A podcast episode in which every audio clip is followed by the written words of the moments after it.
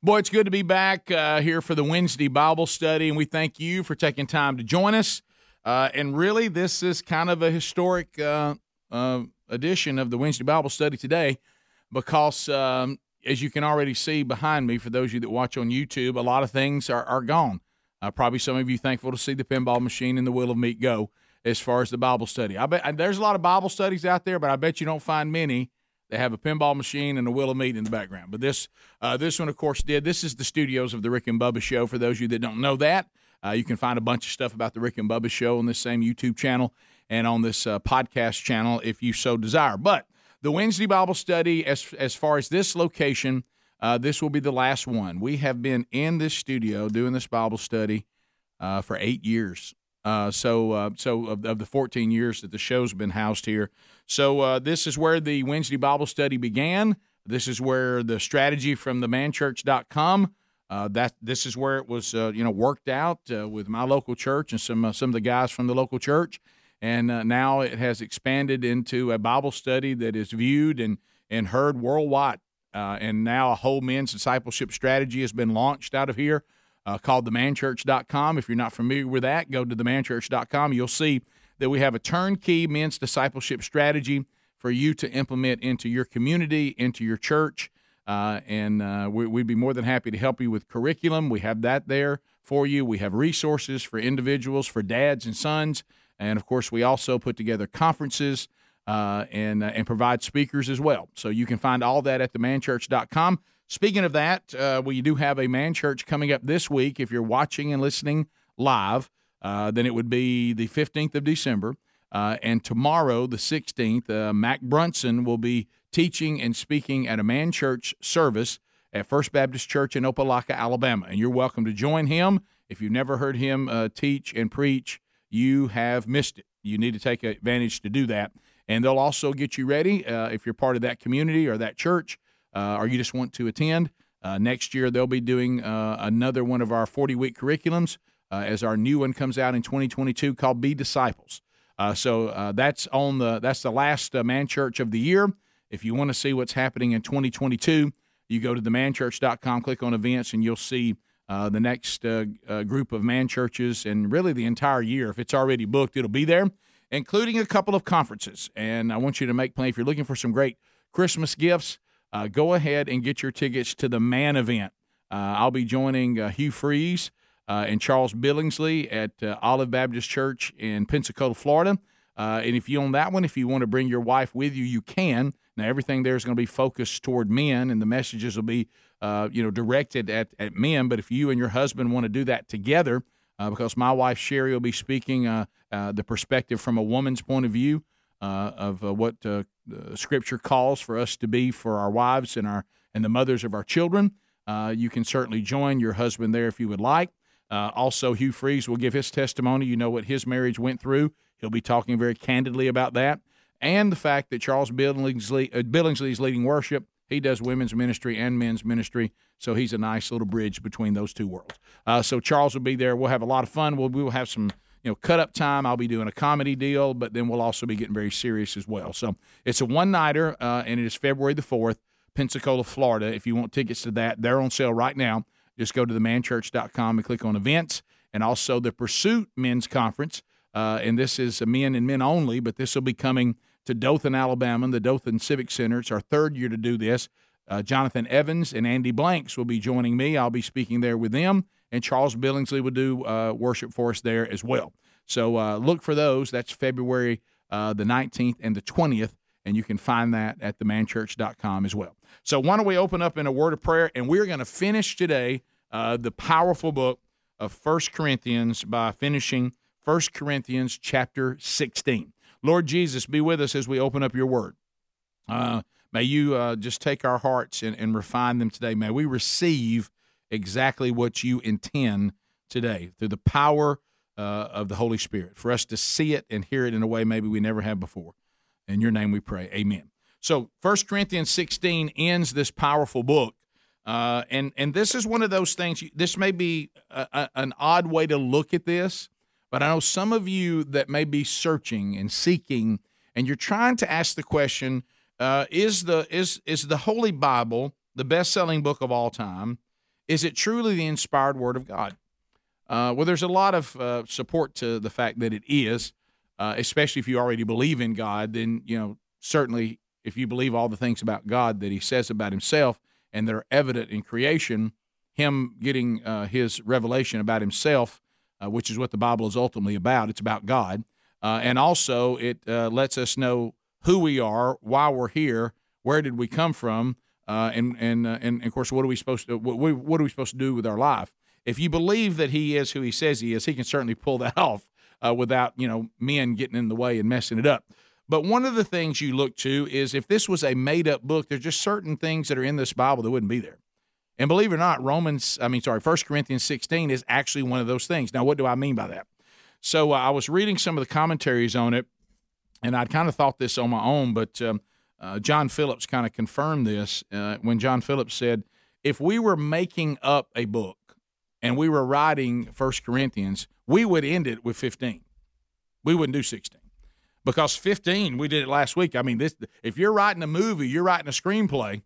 Uh, when we're, we're we're talking about that Jesus Christ has overcome death and Jesus Christ has has answered all the questions of the cosmos.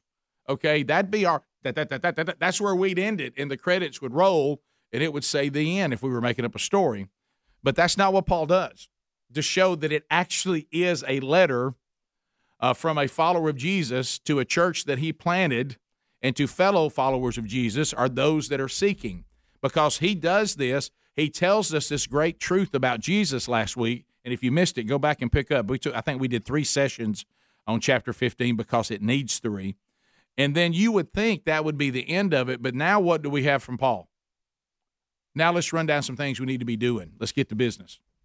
Well, then you would think, well, that I wouldn't do that if I was making up a story. I wouldn't go into now. Let me run a bunch of details of my travel plans, uh, and and what we need to start doing to advance the kingdom of God. You know what he says? Let's celebrate what is to come. That's last week. Let's celebrate what is to come. And then he turns to six and he says, "Now let's get back to work." I love that. Let's get back to work. So that's that's it. And I think we need to hear that today. We need. I love Christmas. Christmas is awesome. I love remembering that God came to us. I love celebrating this. I'm learning things about it last Sunday that I've never even thought about before. It, it's a story, it's the greatest story of all time. And we know what has already happened, and then we know what is to come. But in the meantime, I think a lot of us need to be told, get to work. And that's what Paul's going to tell us today. Let's get to work. Uh, so uh, would not be the way that I would finish a story uh, that I made up. You know what? Our heads are still in the clouds from last week, but now we come down from the mountain and we go from the mysteries of the universe and the marvels about our glorified bodies. And you know what he gets down to right out of the gate? Something as simple as, hey, now let me tell you how we're going to take up this collection. we just left talking about glorified bodies and now we're going to talk about now here's how I want this collection to go for the church in Jerusalem. And here's how I think we need to do it. So Paul, uh, he says there's there's nothing wrong with the mountaintop experiences. There's nothing wrong with that at all. But we got to be ready to get back to work. So he's going to talk about taking up a collection. He's going to talk about his future plans, and then he's going to talk about uh, how we advance the gospel. So verses one and two, let's let's read those first. Now concerning the collection for the saints, as I directed the churches of Galatia, so also uh, are to do. On the first day of every week, each one of you is to put something aside and store it up as he may prosper, so that there'll be no collecting when I come. Remember talking about Paul being smart in the strategy? I, I don't I, don't let me get there and y'all haven't done this, and now I have to uncomfortably ask for somebody to pass the plate for the church in Jerusalem. I don't want to have to do that. So I don't want y'all to to put to, to put yourself in that position. You go ahead and you do that on the first day of every week, which is what? Sunday. So you know, some of these things I've heard people say before, where in scripture do we see this mandate that we start meeting on Sundays? Well, here's one. Uh, the, the the first day of the week, y'all y'all be sure and take up a collection. That sound familiar? Uh, and and then when I get there, I expect this to already be done. So this is for that church in Jerusalem. Uh, they they were extremely poor, as you know, uh, and he was promoting this throughout the Gentile churches. That's why you see him reference Galatia. Now, I've already told them to do this, and I want y'all to do the same thing. Now, he, uh, I, I, love this. This is one of those things that when you dive deeper and you start reading the history of what was going on here, there's some things that rise up out of Scripture that, that are that are beautiful. Now, we already know that in 15, uh, in verses 9 and 10, that Paul is is carrying around like we do sometimes, even though we've been forgiven, we still struggle with the earthly repercussions of our sin. And Paul is telling us what in 9 and 10 that he shouldn't even be an apostle. And then he, t- and then he says, Why? Because I persecuted the church. You realize that this, this church in Jerusalem are some of the people he persecuted. And he always had a heart for them. First of all, they're his people, they're the first messianic uh, Jewish people. They're they're the first Christian church, and it's in Jerusalem. These are Jews, and they're having a tough go of it, and some of it he caused, because this is the continuing persecution of those that think Paul's lost his mind, and they've picked up what he was doing, and they're continuing to do it. So a lot of these people are suffering because Paul started persecuting them, and he's always wanting to make amends for that. He wants to take care of them and uh, and so uh, and uh, he he also wants to see what this is how I want you to do it. I want you to give Sunday to Sunday. And how about this? I love this, and I've always thought the way this should be when people are talking about giving, especially if you've already made a declaration of um, of redemption. This thing about giving should not be something we keep having to hound you about. And Paul's not going to hound them about it. You know what he says? This is how you do it, and I expect you to do it through obedience. Just do it. Do it joyfully. I'm I'm not putting a lot of high pressure on you. I'm just saying go ahead and pull something back every week from all the way you've been prospered. Because remember, the church at, in Corinth, these are rich people. A lot of these people are very wealthy. And he says, so y'all have prospered. Pull some of that aside, and I want you to do that Sunday to Sunday. When I get there, I expect it to be there. And you you realize he never he never picks it up again. He just says straightforward, this is what you need to do.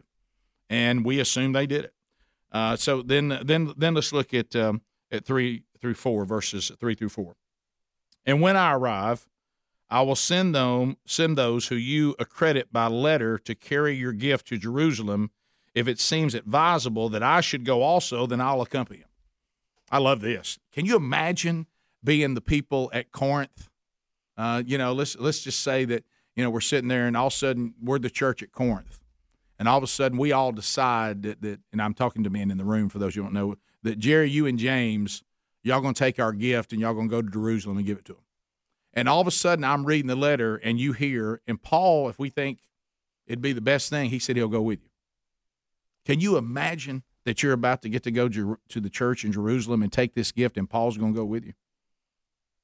That'd be quite the trip, wouldn't it? And and, and so he says, um, uh, I, uh, they should suggest who's going to take it. he said, That's y'all's call. Y'all know the church body. Pick out the guys you think should go. And he says, um, and they'll have the gift that we're going to take. Pick who you want uh, to write the letters. And, uh, and, and then I'll come and I'll add my own notes and I'll, and I'll sign it. And how about this? He says, and I'll even go with them. Now, guys, I want you to imagine what it would be like to leave Corinth, headed to Jerusalem, and and your and your guide to get you there, and the guy who's going to camp with you, going to sit by the fire with you, and going to carry on conversations with you is the Apostle Paul. You think that'd be a trip worth taking? Yeah, I, I think it would too. I can't imagine what that would be like, but but it, but when they're reading this in the letter, uh, it, it has to bring some excitement to this church body. So then, verses five through nine. Here, here's what he says. He said, I will visit you after passing through Macedonia, for I intend to pass through Macedonia, and perhaps I will stay with you or even spend the winter, so that you may help me on my journey wherever I go. For I do not want to, to, to see you now just in passing. I want to spend some time with you, if the Lord permits. But I will stay in Ephesus until Pentecost, for a wide door for effective work has opened for me and there are many adversaries. I mean, is it? The, I mean, it, just hearing how straightforward this is, don't you feel that somebody didn't didn't just make this up? Don't you feel that this stuff really happened? Don't you feel it right now? I mean, that he's getting into this kind of detail and he's talking about what's going on. Y'all, this is the church that we are still part of. This is it starting. This is the game planning. This is how it's going. And we are, these are our ancestors. This is what we're supposed to be continuing. And, and let's, let's unpack some of the things he says. He is coming soon to Corinth. We got that. He's going to stay a little bit longer in Ephesus. He lets them know that. Uh, why? because a revival was breaking out. Hey, God's opening doors here. So I'm going to stay a little bit longer here. Then I'll cross over to Macedonia. And then I'm going to visit and encourage all my church plants there. So he's probably going to go by Philippi and uh, Thessalonica and, and hit those on the way because we do see something, though. Now, think about him saying, Now I'm going to do these things if this is what the Lord permits if we were to study Second Corinthians, and I think you should, whether we ever get to it or not, in this Bible study, if you look at Second Corinthians uh, chapter one verse fifteen, the plan that he just laid out had to be changed. It st- he started getting obstacles and things happening. So what he just laid out does not happen that way, because uh, things do change, and we see this in the in the second letter. But uh, he was going to uh, to stay the winter. That was his impending plans, but notice he, these were his immediate plans. And, and I think this is something that I really need to work on. And, and I'm, I'm trying to work on. And, and what I'm working on, where I struggle on the spiritual discipline, is the spiritual discipline of slowing down and, and spending quality time, not just, you know, I mean, spending quantity time as well as quality time. And what he's saying is, I don't want to just come in and go. He said, I want to spend quantity and quality with you. And, and as a matter of fact, I'm ready to postpone my visit to Europe and just stay with you guys through the winter. And he even says, I just don't want to come in and go. I want to get there and spend some time with you. And he says, and, and, and when the Lord opens the door, that's when I'll be there. And uh, I'm going to stay in Ephesus a, a little longer. And, and, and have you, have you, have you picked up this? Why does he say there's great opportunities right now? I mean, don't miss this. It's very important. Why does he say that the wide door for effective work has opened to him? Why? Adversaries, persecution.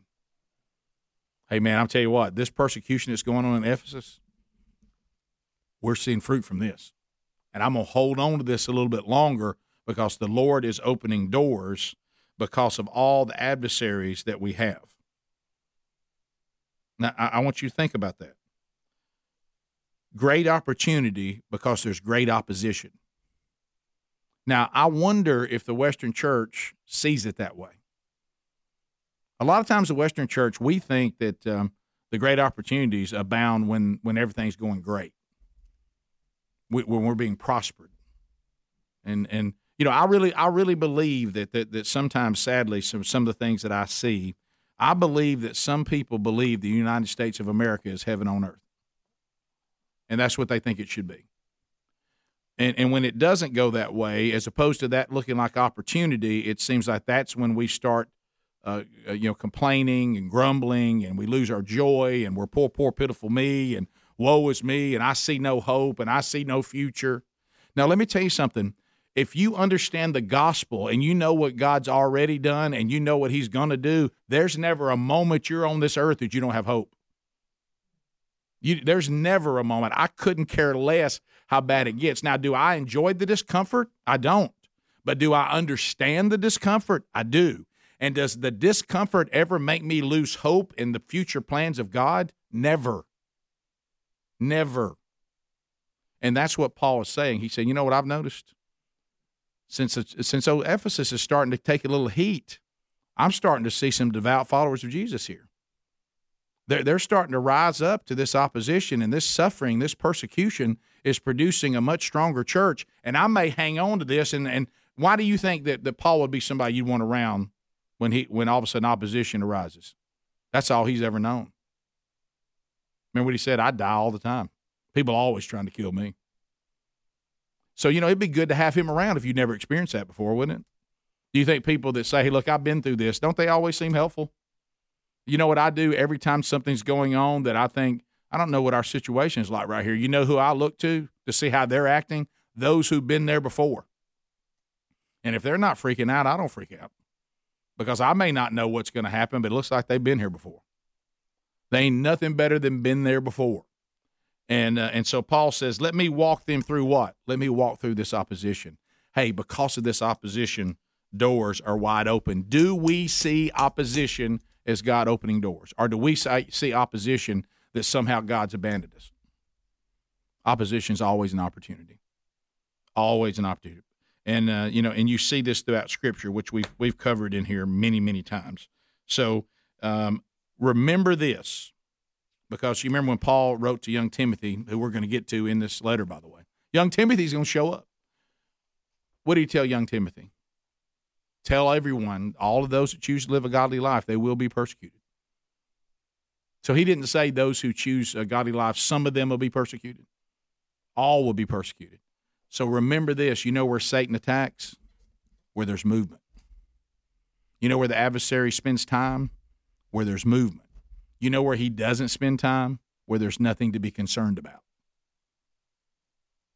I love this, and and they didn't. I, I, nobody could tell me who to credit uh, this with, but I want to credit to somebody. But this person is unknown. It's just kind of a saying that got passed down uh, through a lot of the, uh, theologians throughout time. No one really knows who the first person to say it was, but this is a beautiful statement. Write this down. Here's the beautiful thing about if Satan and and or his adversaries decide to attack because remember Romans chapter 8. Hey, if God be with us, who can be against us? He says Satan trembles when he sees the weakest saint upon his knees. Satan trembles even when our fourth string gets serious, which would be me. Even when the weakest of the saints decides to get on his knees, Satan trembles. Because why? Because we're accessing God. It doesn't matter who you are. If you got God, you're stronger than Satan, and he knows it. So I want you to imagine why Paul says he can help this people. Now let, us let's, let's go through this, and I found this uh, from John Phillips. Listen to this resume. May it be ours. Okay, may it be ours. Paul's not deity, but boy, is he a good example of just a guy who loves Jesus. Okay, you lock him up, he'll convert the jailers. That's history. He, he did it.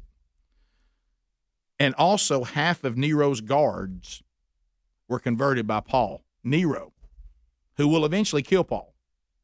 But the people that Nero sent to guard Paul, Paul didn't say, Well, poor, poor, pitiful me. He says, Well, I'm going to point y'all to Jesus. And he does.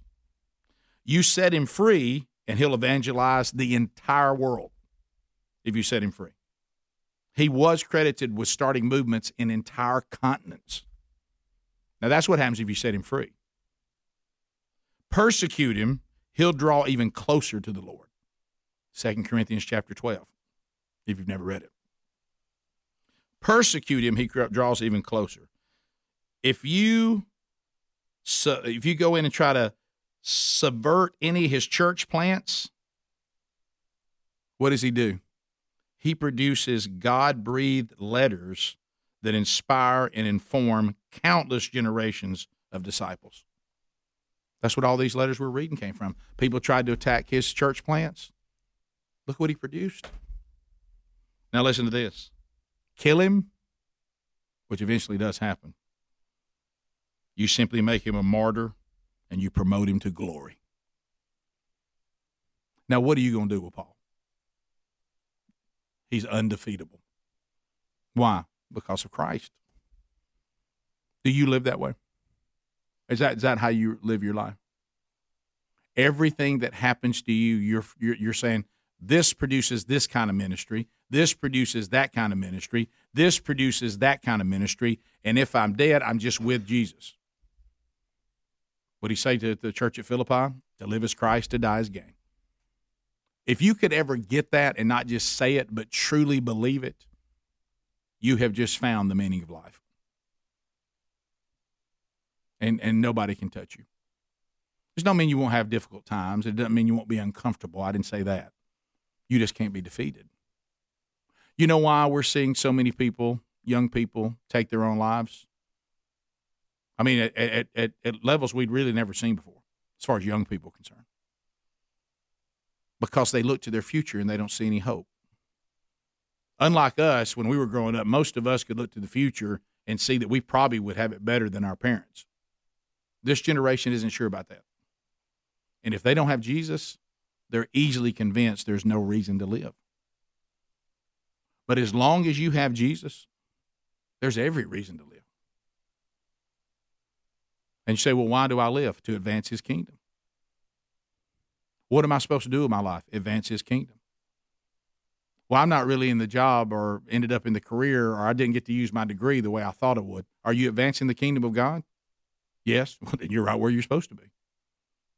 Who cares?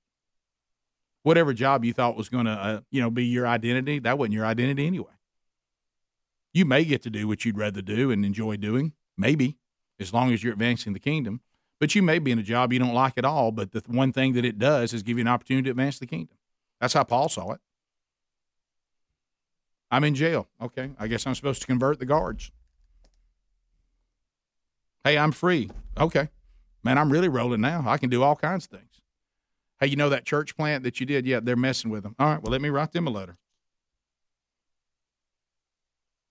Hey, today, Paul, Second Timothy, believe this is the last time. What does he say? The Lord has revealed to me this is it. And what does Paul say? Hey, bring me my jacket if you can get it to me before the winter, but if not, I'm probably not going to be here. But here's what you need to know I have fought the fight, I have run the race, and I will, not I might, I will receive the crown of righteousness for my Lord and Savior. And so will everyone else who, who celebrates his coming. I hope Paul's doing for y'all what he's doing for me. And uh, and when and the way that he looked at opposition in his own words, a wide door for effective work that has opened. Ooh. Instead of running away from the problem, he ran to it and said, That's a door right there. People gonna need hope. And I've got it. Is that how you live your life? If not, maybe you might want to adjust. I certainly was uh, convicted by a lot of this preparing over the last few days. All right, so the next thing he goes is, is through verses 10 through 12. Believe it or not, he's not done. Here comes Timothy. When Timothy comes, see that you put him at ease among you, for he is doing the work of the Lord as I am. So let no one despise him, help him on his way in peace, that he may return to me, for I'm expecting him with the brothers. All right, so let's talk about Timothy first. He's going to talk about Apollos next. So, first of all, one thing that we notice about Timothy is that Timothy was young. We know that Timothy um, seemed to be a little timid because the thing that he's saying is, I don't, I don't want to hear that y'all mistreated Timothy when he gets there. I'm sending him with a big responsibility, and I want y'all to be there to lift him up, not to give him a hard time. I want him to feel comfortable among you. I want him to be taken care of. I want him to be encouraged.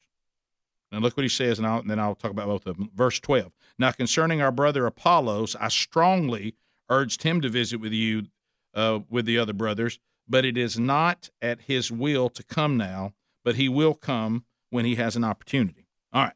So let's talk about Timothy first. And um, so he's talking about uh, that, that Timothy is going to, to be coming to, to see. And you're going to see in a minute, he's going to start mentioning some other guys and I'll tell you more about them.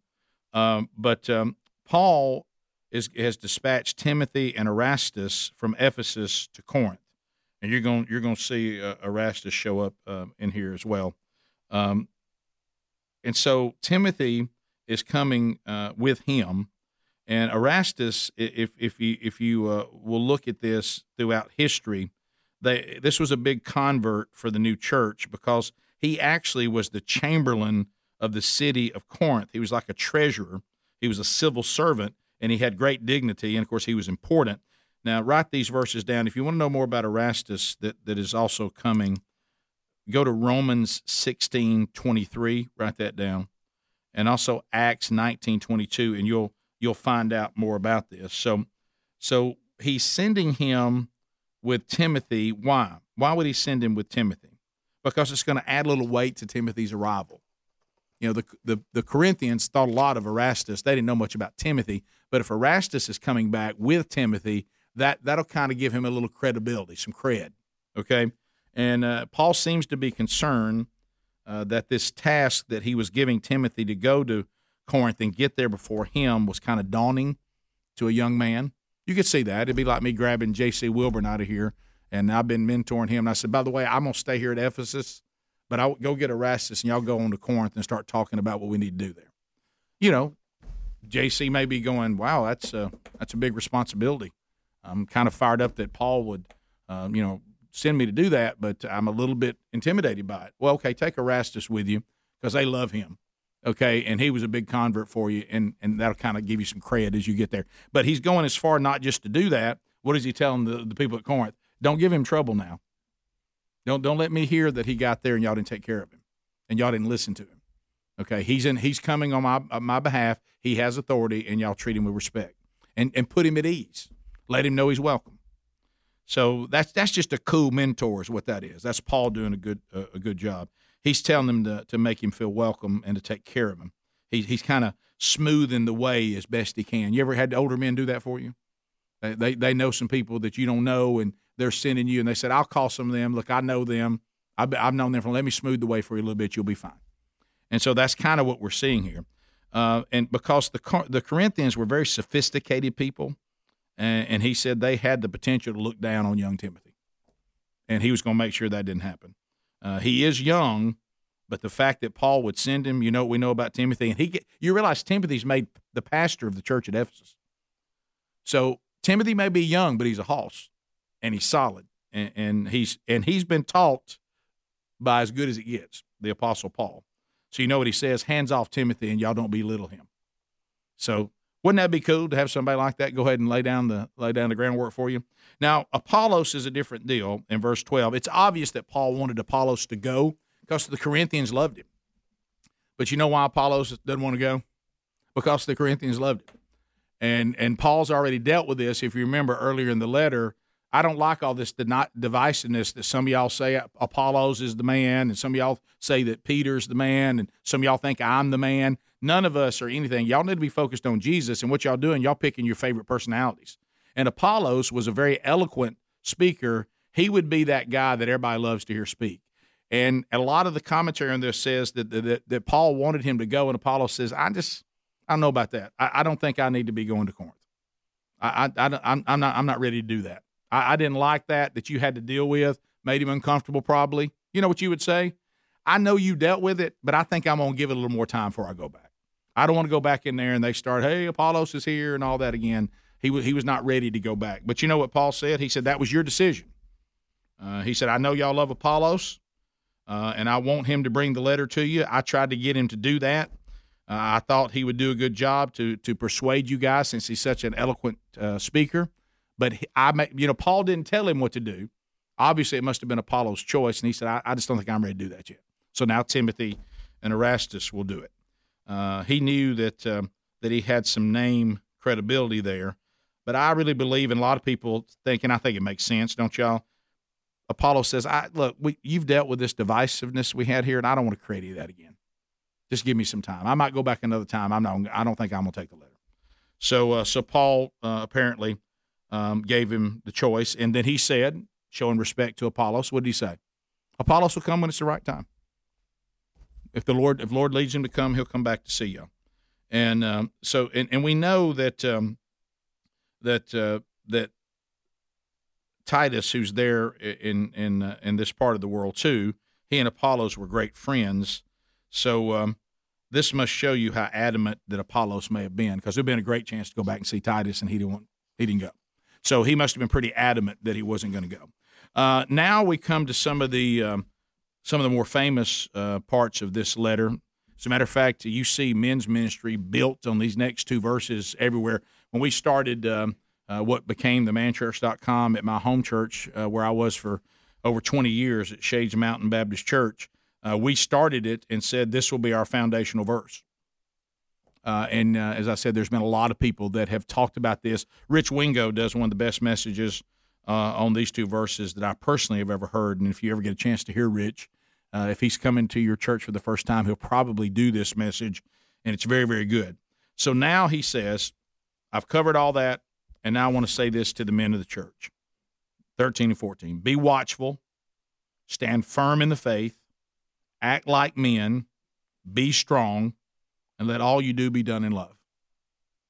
It's pretty good, pretty good call. Clearly, and this is one thing I think we have to know, guys clearly Paul saw the advancement of the kingdom as a battleground because this is the kind of mili- this is military kind of conversation he's having here, uh, and he's telling us to be on the lookout and that we yield no ground to the adversary, and that we should be you know because the adversary is what Ever, everybody ever learned this in your life?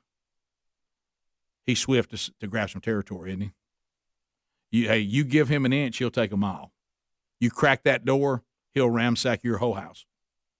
And so, what Paul is saying is now you be watchful and you better stand firm on the faith. Now, what's one of the things that we could do to be sure that we do both of those?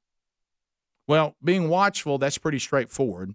Uh, don't be naive or be uninformed about the times that you live in. What did he? What did the writer of Hebrews say? Don't don't live as the unwise, live as the wise and understand that the days are evil. So if we're watching, then uh, when Wingo does this message, he does an incredible visual where he gets three men out of the audience, uh, and he, and one of them is is Jesus, and one is is Satan. Which when you get picked to be Satan, it's terribly uncomfortable. But and and uh, and and then and and then of course uh, the um, the other the other person represents whatever means a lot to you, which could be your family or whatever the case may be and so um, it represents your family if you're if you have a man. And what he does, he says, as long as you stay under the authority of Christ, and you keep your family under the authority of Christ, it lines up perfectly. You under the authority of Christ, them under your authority, which also puts them under the authority of Christ if you're the spiritual leader. And now, whatever the adversary is trying to do to them, he's got to go through Jesus. But if you step out away from Jesus and pull your family out away from Jesus, now the adversary has a free shot at them and uh, and because he didn't have to go through Jesus anymore because you moved Jesus out of the house and uh, or out of your life and out of their lives. And so um, what he is saying is you do you got to be watchful, but you're only good at being watchful if you then stand firm in the faith. Meaning you got to know the faith. Do you know the questions that Satan is going to try to deceive you and your family with? Do you have the answers? You, you may say all day long, let, let, us say that somebody said, Rick, I need you I'm looking at Jim back there. Hey, I need you to guard this property. Okay. Now look, the people coming after the property are going to be armed. And and you look, and I'm standing out there. I have no weapons, none. What are you going to do, Rick? Well, I, I guess I'll stand in the door and try to keep them from coming through. Well, they're going to shoot you. Do you not have anything to shoot back? I don't. You have nothing to defend the house with? Well, I'm I'm here. Yeah, but but what they're bringing, you don't have the weapons to defend this place. Yeah, but I'm watching with no weapons. So, do you think I'm going to be able to defend the property? Not very long. So, what he says is you got you got to be watchful, but you got to stand firm in the faith. Meaning, you got to have the answers. You've got to have the weapons to fight against the adversary and the lies that he's going to try to tell you and your family. And if you, your wife, your children don't know the answers, and you don't either, and then he walks in with that game plan he's been using since the fall of mankind and says to your family, Are you sure God really said this? And they're like, well, I don't know. Go ask dad. And, and you know what's bad? If Satan knows, he don't know either. So then I'll tell you who God is, which will be the wrong picture. And I'll tell you how sexuality should be done. I'll tell you how the family should look. I'll tell you how your work should be done. I'll tell you what you should spend your time on. And if you can't counter that, going, well, that sounds like a lie to me. Well, why do you think it's a lie? Because I know what God said. Well, if you don't, then good luck defending that property. Bravery and courage must be involved. He, you know what he's telling them, and I love this, and it's all right to say this, and it's no coincidence that our society now demonizes this. And I'm going to say it loud because it's right out of the Bible and it's going to upset people, and I couldn't care less about it. because it doesn't mean because I'm against you, I'm just with him. And if you're against him and you know what he tells them to do, act like men.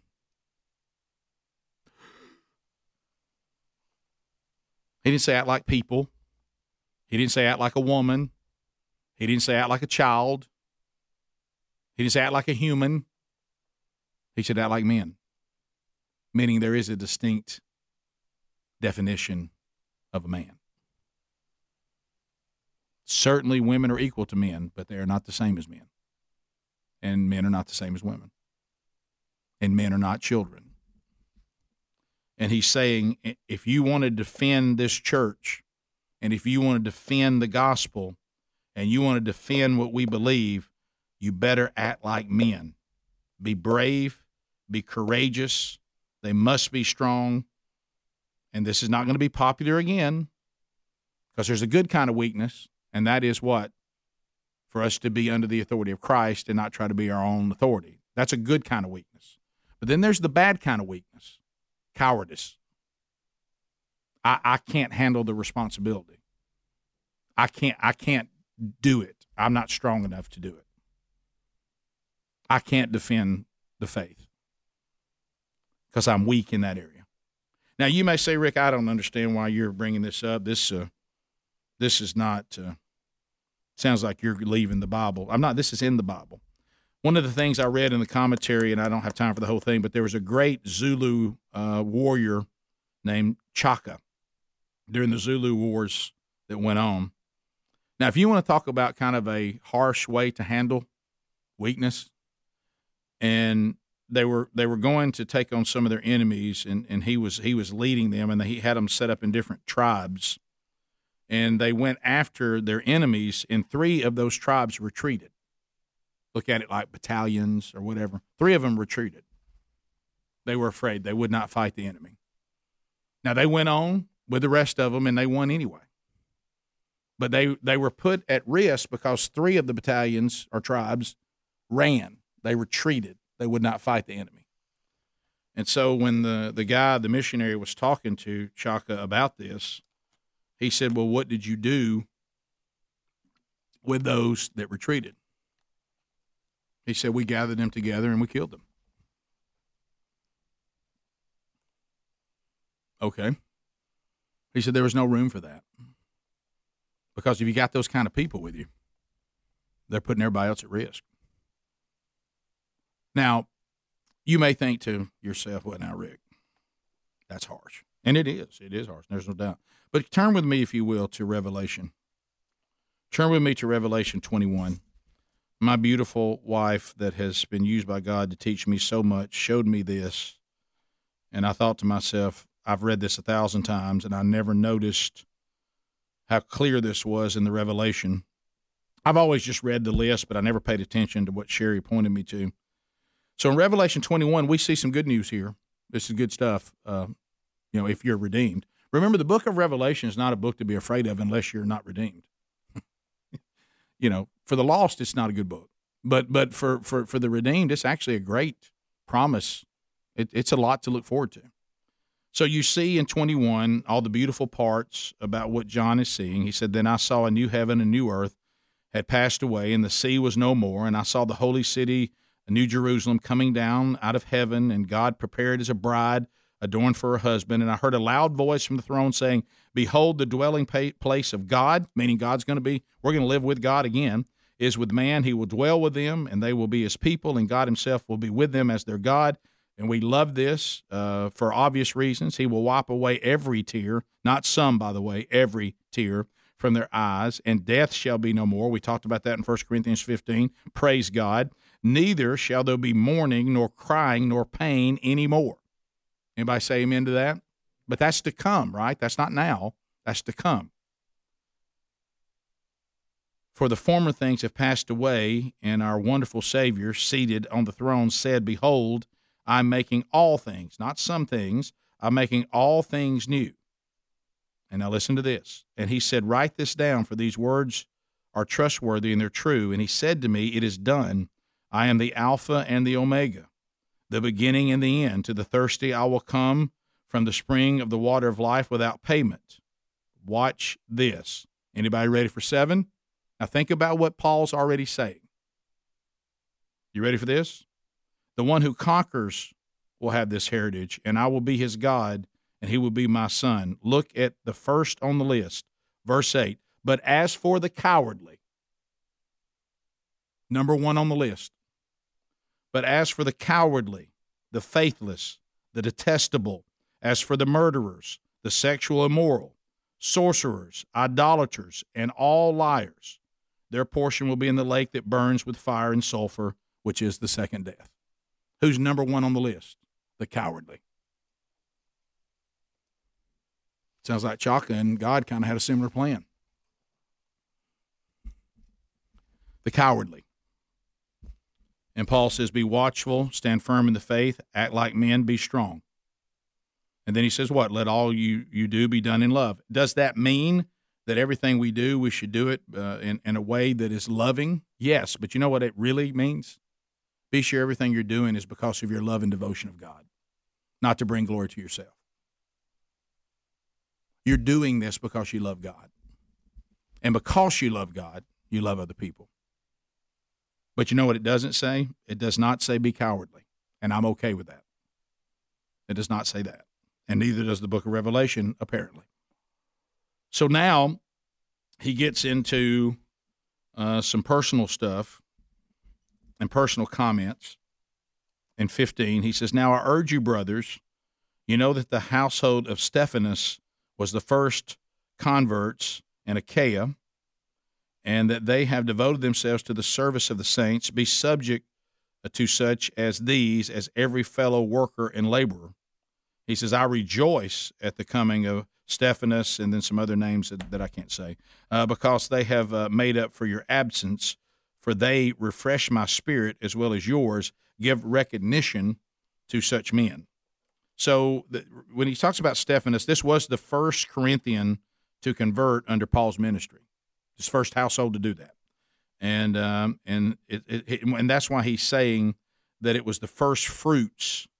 Uh, uh, the, uh, Achaia, that was the first fruits uh, in Paul's ministry, was Stephanas when he came to, to Corinth. Uh, Paul, and it says this didn't happen a whole lot but Paul personally baptized him, and he was one of the few people that, that got that. Uh, Paul apparently totally endorses uh, the confirmation uh, in Stephanas of the Holy Spirit and vouches uh, for him. He endorses he and these other men. He endorses their ministry, uh, and um, and and he says that um, that he gets to the the point he says from uh, the gift that they brought to Paul. Now he's not saying the gift that they brought to Paul should make everybody at Corinth feel bad if you didn't send him anything. Uh, he's not he's not getting on them about their lack of giving. Uh, what he is saying is he wants to acknowledge that uh, they took care of him when he needed to be taken care of. They provided support he needed, apparently, to fill a gap. He got to the point that he said, "Hey, man, I, I don't know how I'm going to do this next thing I need to do." These three guys show up and they say, "We got it. We covered that." And uh, and he says uh, they came in God's perfect timing and they helped me and they refreshed me just when I needed. Y'all got those kind of people? You got those people in your life? They just seem to show up right at the perfect time and say, "Hey, man, I'm here for you." Paul's sitting there going, "I'm out of money. I'm wore out." He looks up and here comes uh, Stephanas and these other two guys, and and they were part of the first fruits of his ministry there in Corinth and they show up and they say, by the way, here's the financial support you need. Here's whatever you need to be refreshed, and let us see if we can't just be with you. And he said they showed up in God's perfect time. I hope, and let me ask you this not only do you have those kind of people, are you that kind of person? Are you that kind of person? Do you do you show up for other people right when they need you? And your brothers of the faith, sisters of the faith, and say, "Hey, we're we're here right when you need us. There's just a there's just a, a wonderful feeling, and I've got to experience experience it when you look up, and there they are at the perfect time. And I hope you have those kind of people, and uh, and I hope you are that kind of person to those that need you. And Paul said he wanted them to be recognized for what they've done. The rest of it's pretty straightforward. Uh, it's just greeting stuff. The churches of Asia send you greetings. You, you remember Aquila and Priscilla? He's talking about their church they have in their house. Uh, they send you hearty greetings in the Lord. Uh, all the brothers send you greetings. Uh, greet each other with a holy kiss. Now, for our times, I love y'all. Don't don't be greeting me with a holy kiss. Okay. What what, what this was something that they did in that culture. Uh, really, what Paul would say to us: Be sure you greet each other with a hearty handshake and give everybody a hug. Love you, Jerry. No holy kiss from you, thank you. Uh, but uh, I would I would take a side hug and a hearty handshake. So, eh, but what he's bottom line is he's saying whatever the culture, be sure that you greet each other with joy and be there for each other and lift each other up. Uh, and then he gets into to 21 through 24, and um, I found this very interesting. I, Paul, write this greeting with my own hand. Now, why is that important? Well, most of the time, except for Galatians, we know that Paul dictated his letters. Someone else wrote them. Sometimes they tell us who it is, and sometimes they don't. Now, not not his letter to Galatia. Uh, he he wrote that himself, uh, and he usually uh, uh, and he said because many people think, and some people go go as far as to say think they may this might have been the thorn in his flesh that he talks about in Second Corinthians. I don't know whether that's true or not. It sounds a little different to me, but we do know how Paul was converted, don't we? How he was blinded. Jesus met him face to face. Why are you persecuting me? And he blinded him. Well, many commentators and, and, theologians believe that Paul's eyesight never really came back completely, that he struggled to see. It was it was a problem for him. So it was hard for him to write his own letters. But what he would do from time to time, he's not saying he wrote this letter to Corinth, the entire letter with his own hand. Sometimes people would even sign the letters for him. He said, but not now. I'm not I'm going to sign this one why? Because a lot of people were sending false letters. They were sending letters and they were forging Paul's name, trying to cause confusion in the churches. So Paul got the point. He said, No, I'll sign this myself. You'll see it's my signature. I, am going to write this greeting with my own hand. And and then this is something that that I just uh, I just can't believe what he, what he says here uh, in 21 because you you hear everything that he's talking about, and this is that moment sometimes where I think, and again, it has to be righteous, and it, it's not about being mean. But do you find it odd that all of a sudden Paul's doing all this love and all these greetings? Then also in 21, he says, If anyone has no love for the Lord, let him be accursed. Where did that get? I mean, I mean, it's he's talking about let's let's give each other a holy kiss. Be sure and hug. Hey, Priscilla and Aquila say hello. They love y'all. Hey, this that everything's going great. Oh, by the way, anybody doesn't love the Lord, let him be accursed. Uh, he throws that in, and uh, and he said, "Our Lord will come." So if if you look at uh, the the original Greek word here, he says, "The Lord cometh." The Lord cometh. So so he's saying if anyone curses the Lord, then that person brings a curse on himself. And and Paul's not putting a curse on anybody. So don't read it that way. What he's saying is if you've rejected Jesus, you brought a curse on yourself. And there were people in the church and around that were saying things. Remember, we've already covered this. It was bad theology. They were presenting Jesus in the wrong way. Uh, and, and and he says, "Hey, any of these people, let me tell you straightforward in the letter. If you're talking trash about Jesus in this church, you brought a curse on yourself. Because I'm going to tell you what, the Lord's coming back. The Lord's coming back, and He's going to deal with those who have rejected Him. And uh, I, I, can you imagine me doing that and just be you know talking and, and passing and you know you saying, "Hey guys, thank y'all for being with us. Thank y'all for coming out tonight. It's great, man. We love y'all. Y'all did such a great job. The food was fantastic. By the way, any y'all that don't love the Lord, may you be cursed." Wouldn't that be a, ra- a weird a weird wrap up for me to throw in at that point? It would almost like it was covered in the meat of the message. But oh, by the way, for, before I go, just so you know, if you're against Jesus, you brought a curse on yourself, and I got nothing for you. So, um, so then he goes on to say, "The grace of the Lord Jesus be with you. My love be with you. All in Christ Jesus. Amen." So he is saying, if you don't love the Lord Jesus, you are doomed, and he's just stating a sobering fact. But then 23, what does he say? The Lord loves you. 24, and I love you. The Lord loves you, and I love you. The grace of the Lord be with you. My love with uh, with you all in Christ Jesus. Amen. What a powerful letter. What a powerful letter. So many things to take away. So many things to take away. Let's pray. Lord, thank you for our time together. Thank you so much, Lord, for um, the opportunity to just sit and, and read history. I mean, this all really happened. And, and it's so clear when we see this chapter 16 after the incredible supernatural things that we learned last week, finishing 15, that now Paul's just getting back to business. This is what's to come, but now let's talk about what we need to do until the Lord comes. But He is coming. May we take that just if we don't take anything else out of the lesson today, and there's a lot to take out, let's at least apply that. I mean, why do we keep putting your work last as a low priority and everything that means nothing first? We certainly should be responsible. We certainly should take care of the things, uh, the matters that need to be taken care of, even though they're temporal. But may they never take more of our time than those things that are eternal. We should be about your business, as Paul clearly lays out. And Lord, may we assess where we stand with you today. Uh, are, are we the kind of people that Paul is calling this church to be or not? And if not, then maybe we should correct it.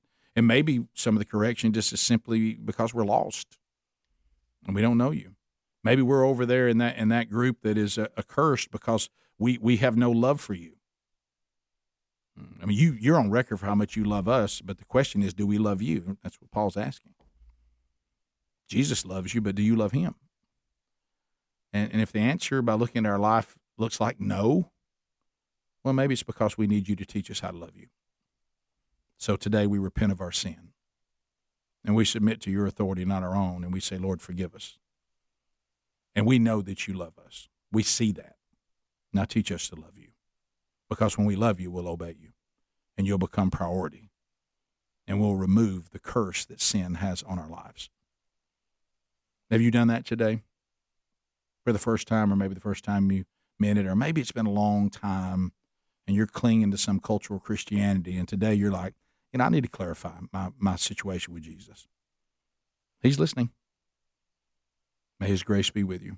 He loves you. And as the Apostle Paul said, and I'm with him, I love you. And I love you because I'm commanded to love you even if I don't know you. Uh, and I'm thankful to be given the opportunity to talk about the most important thing that has ever happened the greatest story. This is history. This did happen. And where do you stand? In opposition to Jesus or under the authority of Jesus? Lord, all these things are in your hands. And I pray, Lord, that you be glorified. In your name we pray, amen. So, uh, last Bible study for this room will be in a new room coming up next year. If you need to reach me, if you're not sure where to go or whatever, if you're some of the guys in the room you weren't here today, uh, just uh, rick at rickandbubba.com, rick at burgessministries.com, or if you have my phone, text me. Uh, we'll try to get you to the new place. We're going to be off for the next two weeks. The next uh, new Bible study will be on January the 5th, and we'll start our study of the book of Genesis. Have a Merry Christmas.